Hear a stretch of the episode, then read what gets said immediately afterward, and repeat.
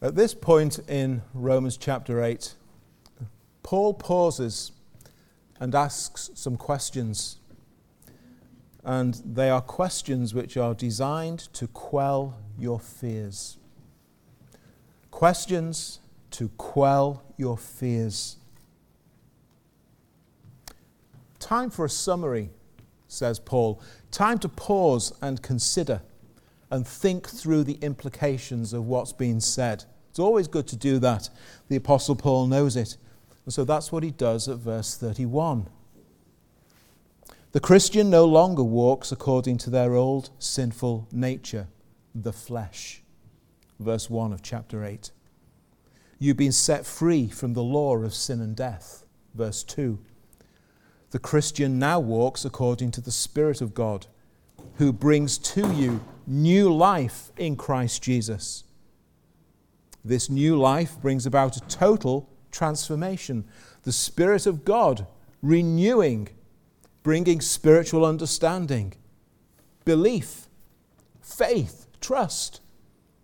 Your mind now set upon the things of the Spirit of God who dwells in you, verses 5 and 9.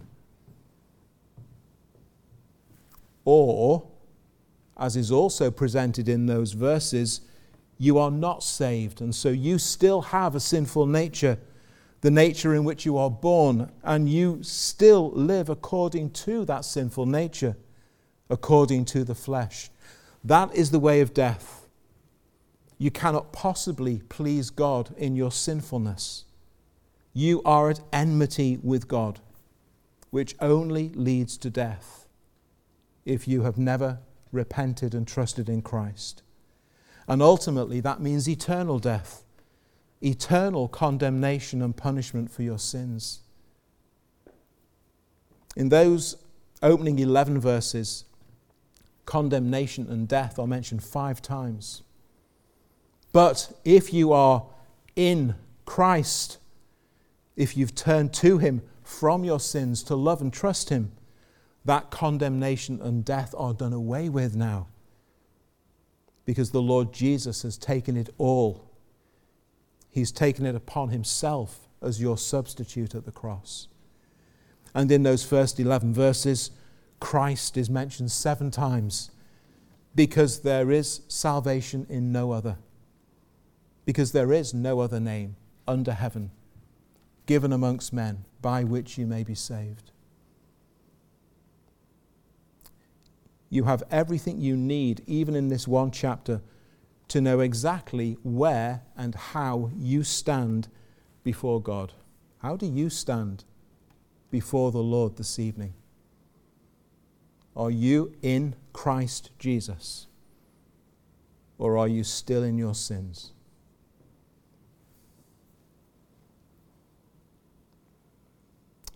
There's no excuse and it is to God that you must answer. But if you do come to know God through Christ, what wonderful blessings are yours. As Paul continues, just in this one chapter salvation, adoption, to be God's child, for Him to be your heavenly Father, to have an eternal inheritance, to be an heir with Christ.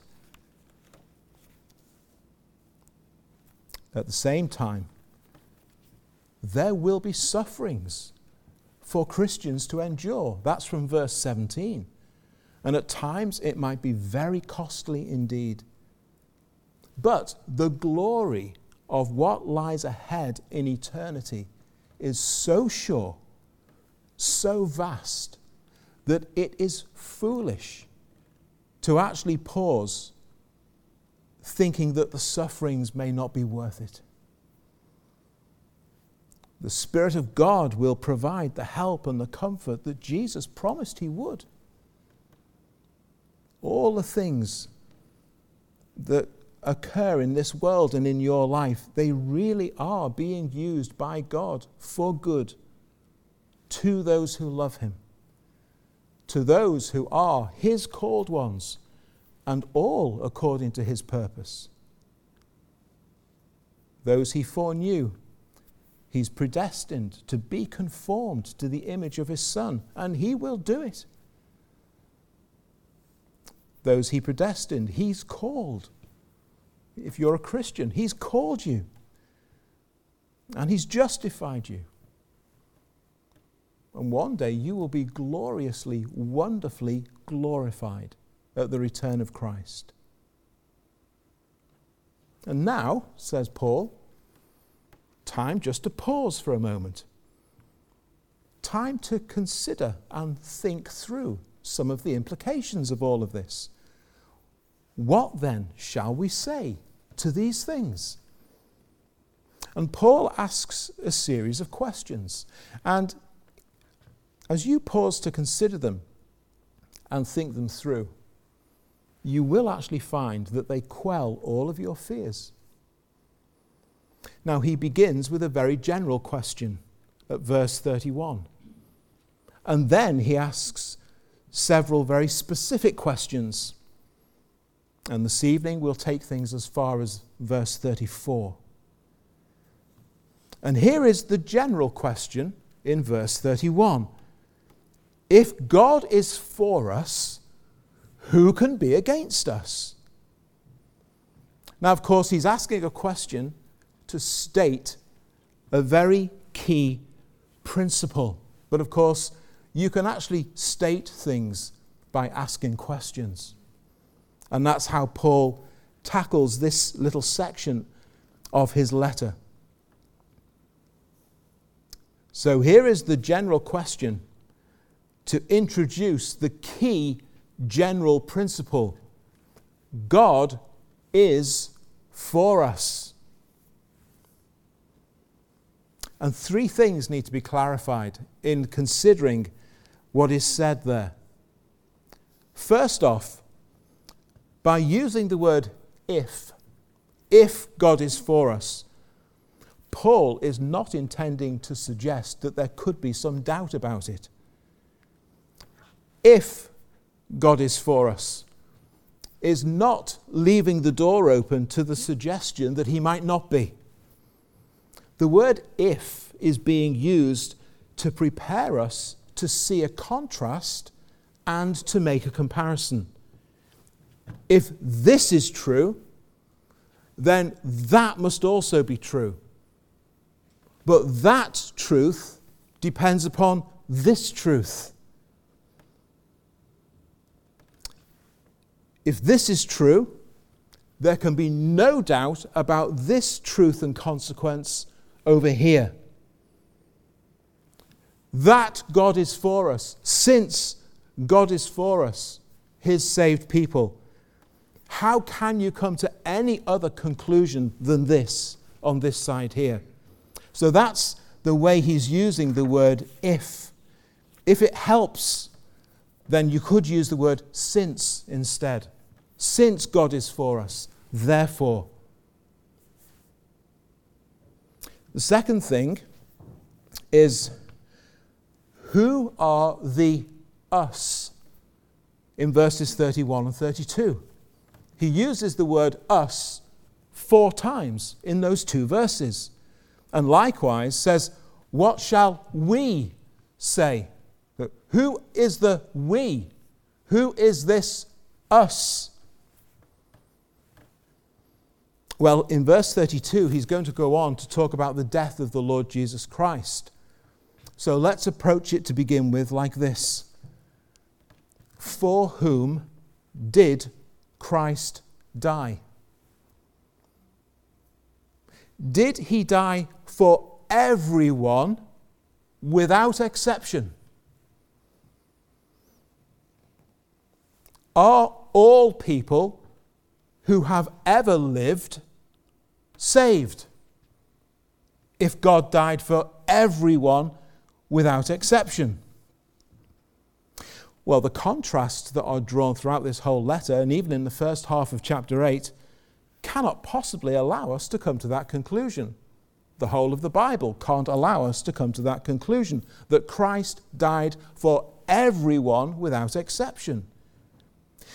If Jesus died for everyone without exception, chapter 8, verse 1 would simply read that there is therefore now no condemnation, full stop. Wouldn't it? Why the clarification to those who are in Christ Jesus? Because not everybody is. And the question is are you? Are you saved? Are you one for whom now there is no condemnation?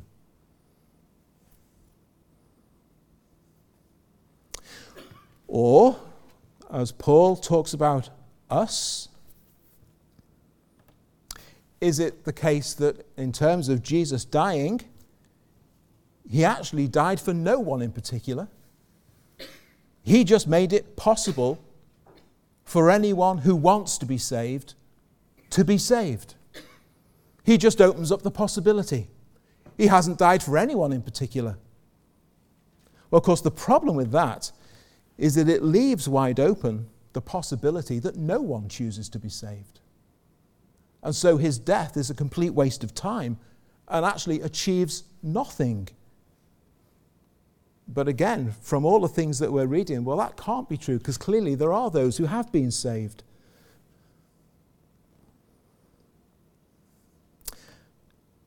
And Paul has actually told us already in chapter 3 that if this was, the, if this was what Christ had done, if in his dying he hadn't actually died for anyone in particular, it's just down to you to take the opportunity if you choose to.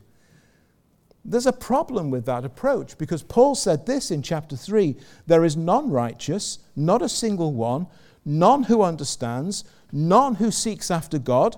They've all turned aside, they've all become unprofitable, there's none who does good. Destruction and misery are in their ways. There is no fear of God before their eyes. No one would choose Christ. No one would care less. No one does care less until the Holy Spirit comes and changes you and makes you born again. No one would seek after Christ. No one would be saved. No one seeks after God left to their own devices. Or,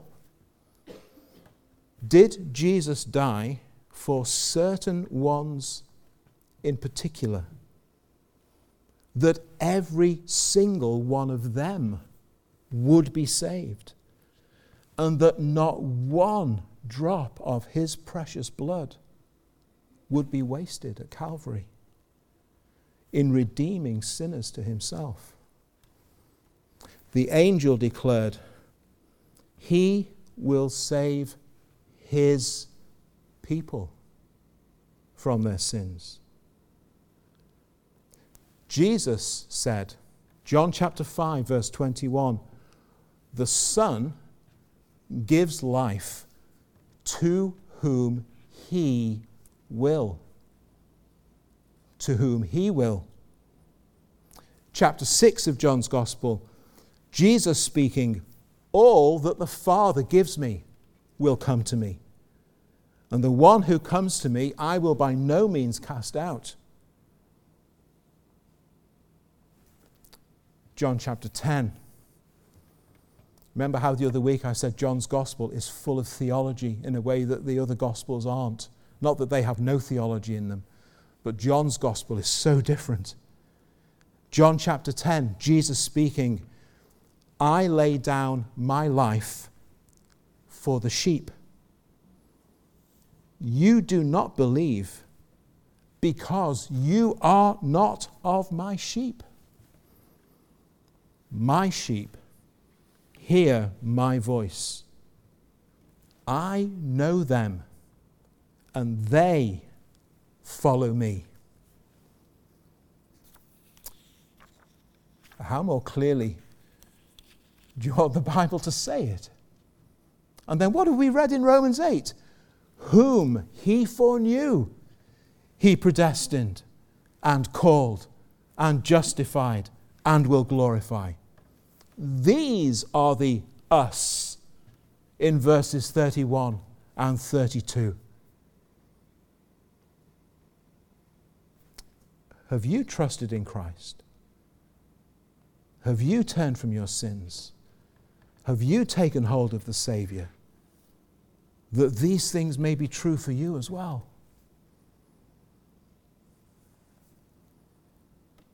And a third thing from this opening verse by asking, Who can be against us?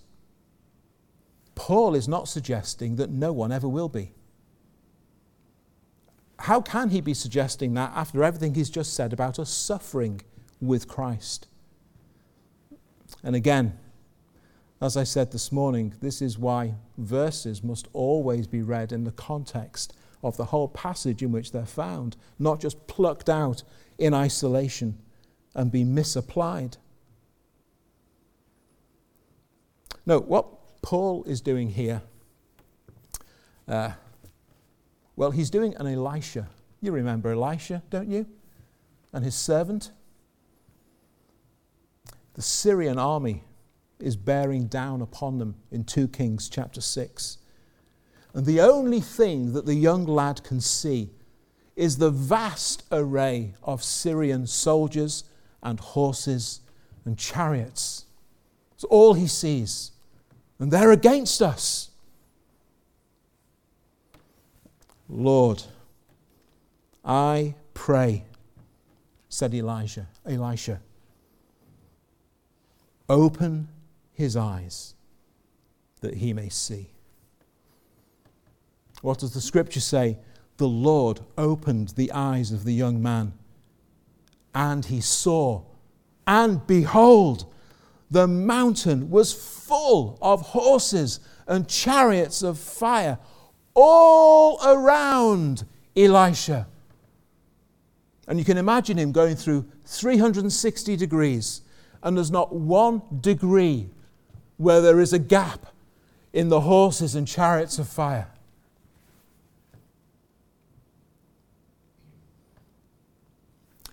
Who are these Syrians when God is for us?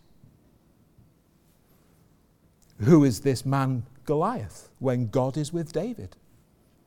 That's the sense of it.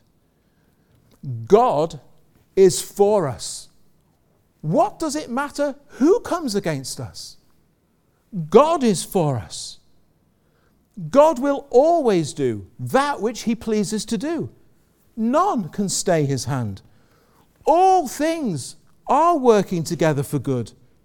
There is nothing that can thwart that. There is nothing that can prevent God from accomplishing that. There is no thing that can do it. There is no one that can do it. If God is for us, who can be against us? It doesn't matter who's against us. He's not suggesting no one ever will be. What he is saying, it just doesn't matter who it is. What can they do to us if God is on our side? And now, by means of further questions, Paul will bring to your remembrance certain ways in which God has demonstrated that He is for you, so that you are in no doubt and so that He can quell all of your fears.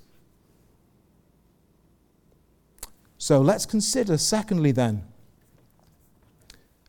how has God shown that He is for us? Verse 32 in not sparing His own Son. Now, we've already dealt with an important part of this verse in considering uh, who Paul is talking about when he says us. But Paul will now argue from the greater to the lesser. If this is true, then this also must surely be true. Paul will remind you this evening that God has already done for you the greatest thing that any father could do. There was once a time when God decided that He would put to the test the faith of one man. What, what is the greatest sacrifice that any father could be asked to make. What is the greatest pain that any father could be asked to endure? Abraham, take now your son, your only son, whom you love. Go to the land of Moriah, and there offer him as a burnt sacrifice on the mountain that I will show you. And as God saw Abraham's obedience, God spared Isaac. Actually, far more than that, God spared Abraham the pain. God spared Abraham the sorrow. And God provided a ram as a substitute. But God did not spare his own son. A substitute for us was needed, and Jesus is that substitute. And despite God's love for his own son, he so loved the world that he gave his only begotten son. God delivered him up, up to the cross. Now it's true. Wicked men were planning and scheming.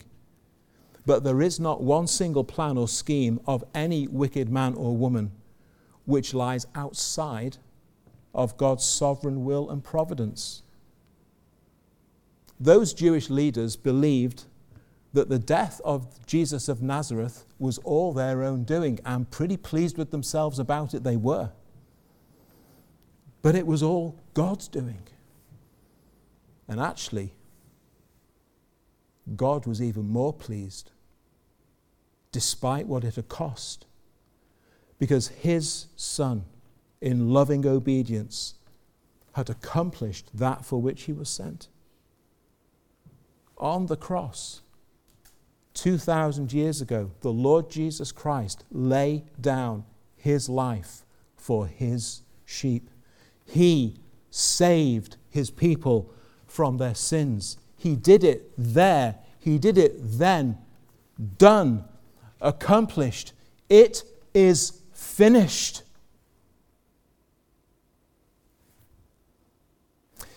It's said, No greater love has a man than he lay down his life for his friend.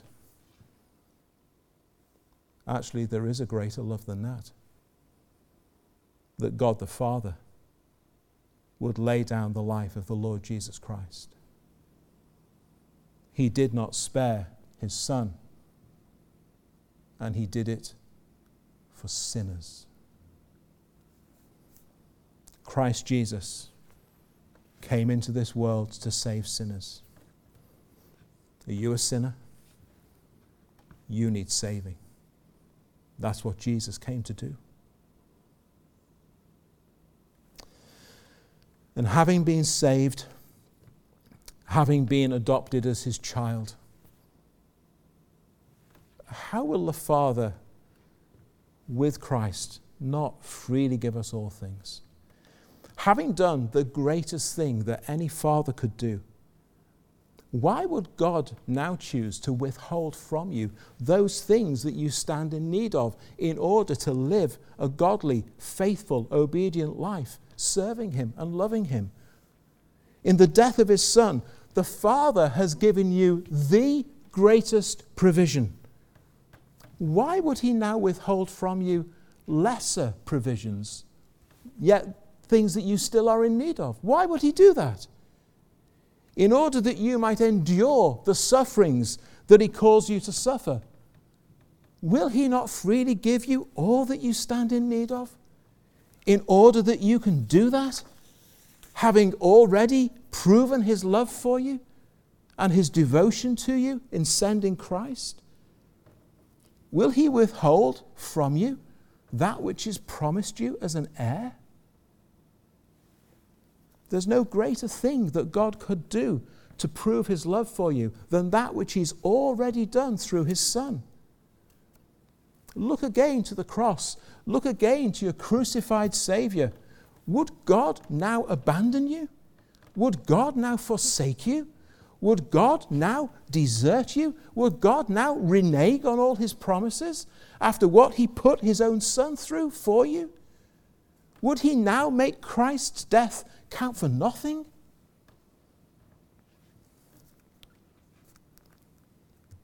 Look at what God has done. Why would He not be there for you now? Giving you all the help and comfort and encouragement that you need.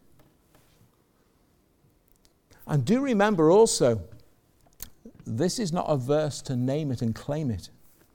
This is not a promise to grant you all of your fleshly whims and desires. God is not the genie in the bottle who is obliged to grant you all of your selfish wishes.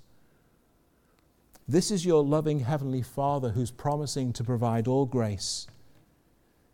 This is God who is saying, I will, I will be with you to give you all that you need so that you can set your mind upon the things of the Spirit. Verse 5. I will give you all the grace that you need for every trial for whenever you suffer with Christ. Verse 17. To fulfill all things that are necessary for you to live and to fulfill the will of God in your life and serve Him. Will He not now, with Christ, freely give us all things that we're in need of as His people? Even when that might mean for you what you see written there in verse 35 tribulation, distress, persecution, famine, nakedness, peril. And sword means martyrdom for Christ.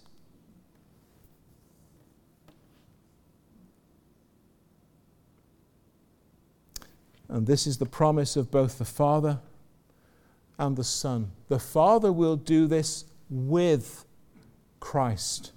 With Christ. And it's all by means of the Spirit that they send to dwell within you. We see here uh, continually through this chapter the Father, the Son, the Spirit, the three who are one, the one who is three, working and moving, saving, redeeming, strengthening, giving all grace. This is why, whenever, wherever, whenever anyone is baptized, it's always in the name of the Father and of the Son and of the Holy Spirit, because it is the God who is the three in one who is your Savior.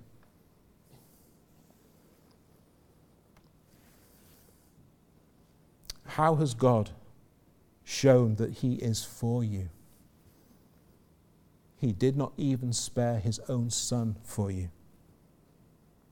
And, verse 33, in declaring you justified. How has God shown that he is for us? In declaring us justified. Who shall bring a charge against God's elect?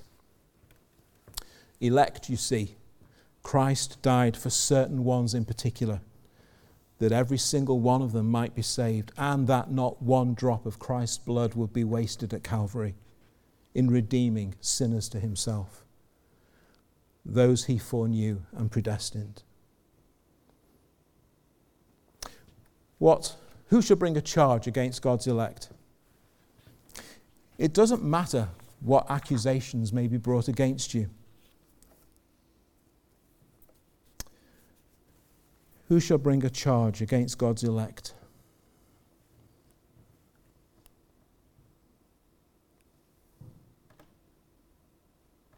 Imagine a court case. Everything's been going really well as far as the accused is concerned. His defense team have played a blind. They've played a blinder. Everything that's been presented as evidence against the accused has been kicked into touch with ease everything is heading towards a judgment of not guilty and a resounding acquittal and the pronouncement from the judge that the accused is free to go. And then, at the very last moment, the prosecution from out of nowhere produce a piece of evidence, produce a witness that blows the whole case wide open and leaves the accused looking very vulnerable indeed. We thought he was safe. We thought he was home and dry. We thought it was just a matter of formality now, and the declaration would come from the judge not guilty, not condemned. And then all of a sudden, everything is in disarray. That will never, can never happen to you if you are in Christ. Who shall bring a charge against God's elect?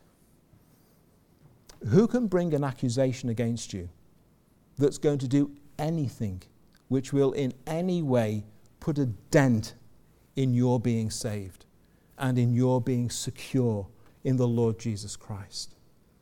Nothing. Nothing. On the judgment day, you will stand before the Lord and you have nothing to fear. Because God has already declared you justified in Christ. It is unshakable, it is immovable, it is eternal. There is therefore now no condemnation to those who are in Christ Jesus. And that is never going to change. These are truths to quell your fears. Your sins were laid upon Christ at the cross. If the accusers come, point them to the cross, point them to the Saviour. It's all been dealt with there. His righteousness forever imputed to you. You are no longer guilty before God. You used to be, and rightly so, but no longer. And Christ will present you faultless before the presence of his glory with exceeding joy. Nothing will prevent that from happening. Now, Paul goes to great lengths to remind you that this does not now leave you at liberty, therefore, to live however you want. But it does mean that even when you do struggle with sin, on those occasions when you do find yourself giving in to temptation, as you look at other Christians and you find yourself thinking, I'm nothing compared to them, I don't have their gifts, I can't serve like they serve. You are as justified as any Christian can be justified. Because it's all founded upon God in Christ. It has nothing to do with me, it has nothing to do with you. And God would quell your fears. He is for you. As one of His elect, there has never been a moment in all of eternity when God has not been for you. He foreknew you. He chose you. He predestined you. For all of eternity, if you're a Christian, for all of eternity, God has been for you. That's why He had to send Christ because He's always been for you. And He always will be. And finally, God demonstrates that He is for you in that the risen Lord Jesus intercedes on your behalf at the right hand of the Father in heaven, even now. How has God demonstrated that He is for us? In raising Christ to intercede for us. Verse 34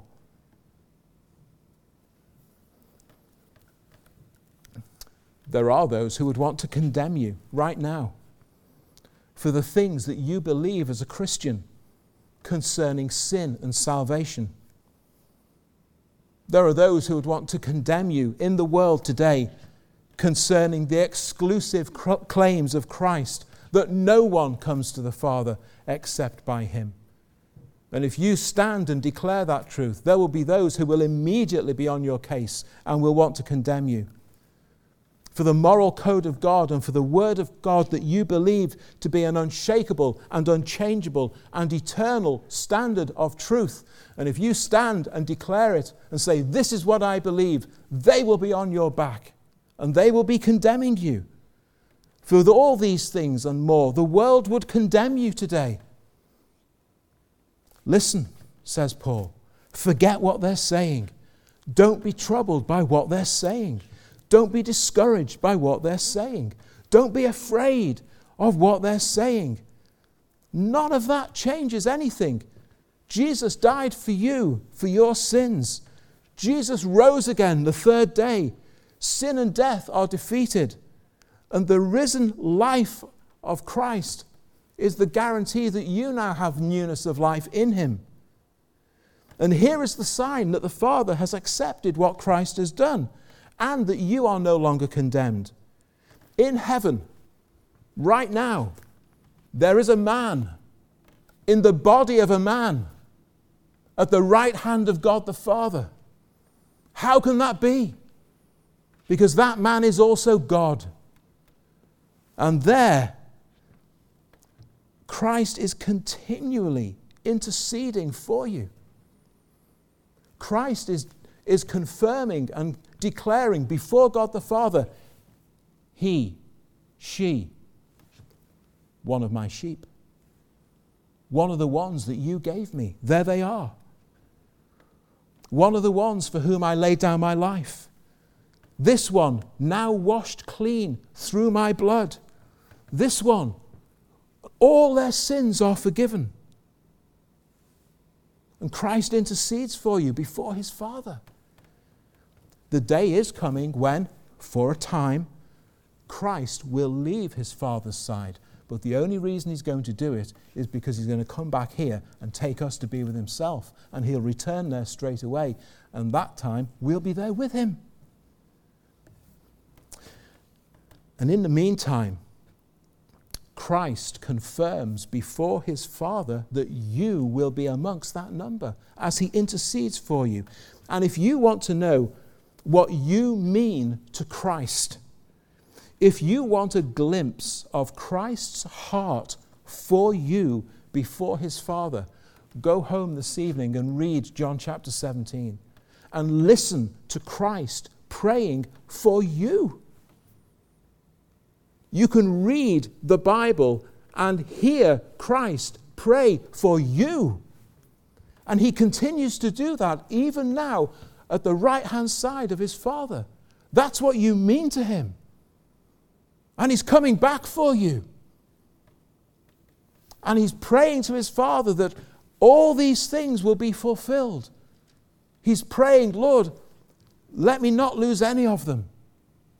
Let me, when I return for them, let me bring every single one of them back here in this place that we've prepared for them. And in the meantime, be for them their help, their strength, their comfort, their peace, their joy. Be to them their everything. And your Savior intercedes with his Father for you right now.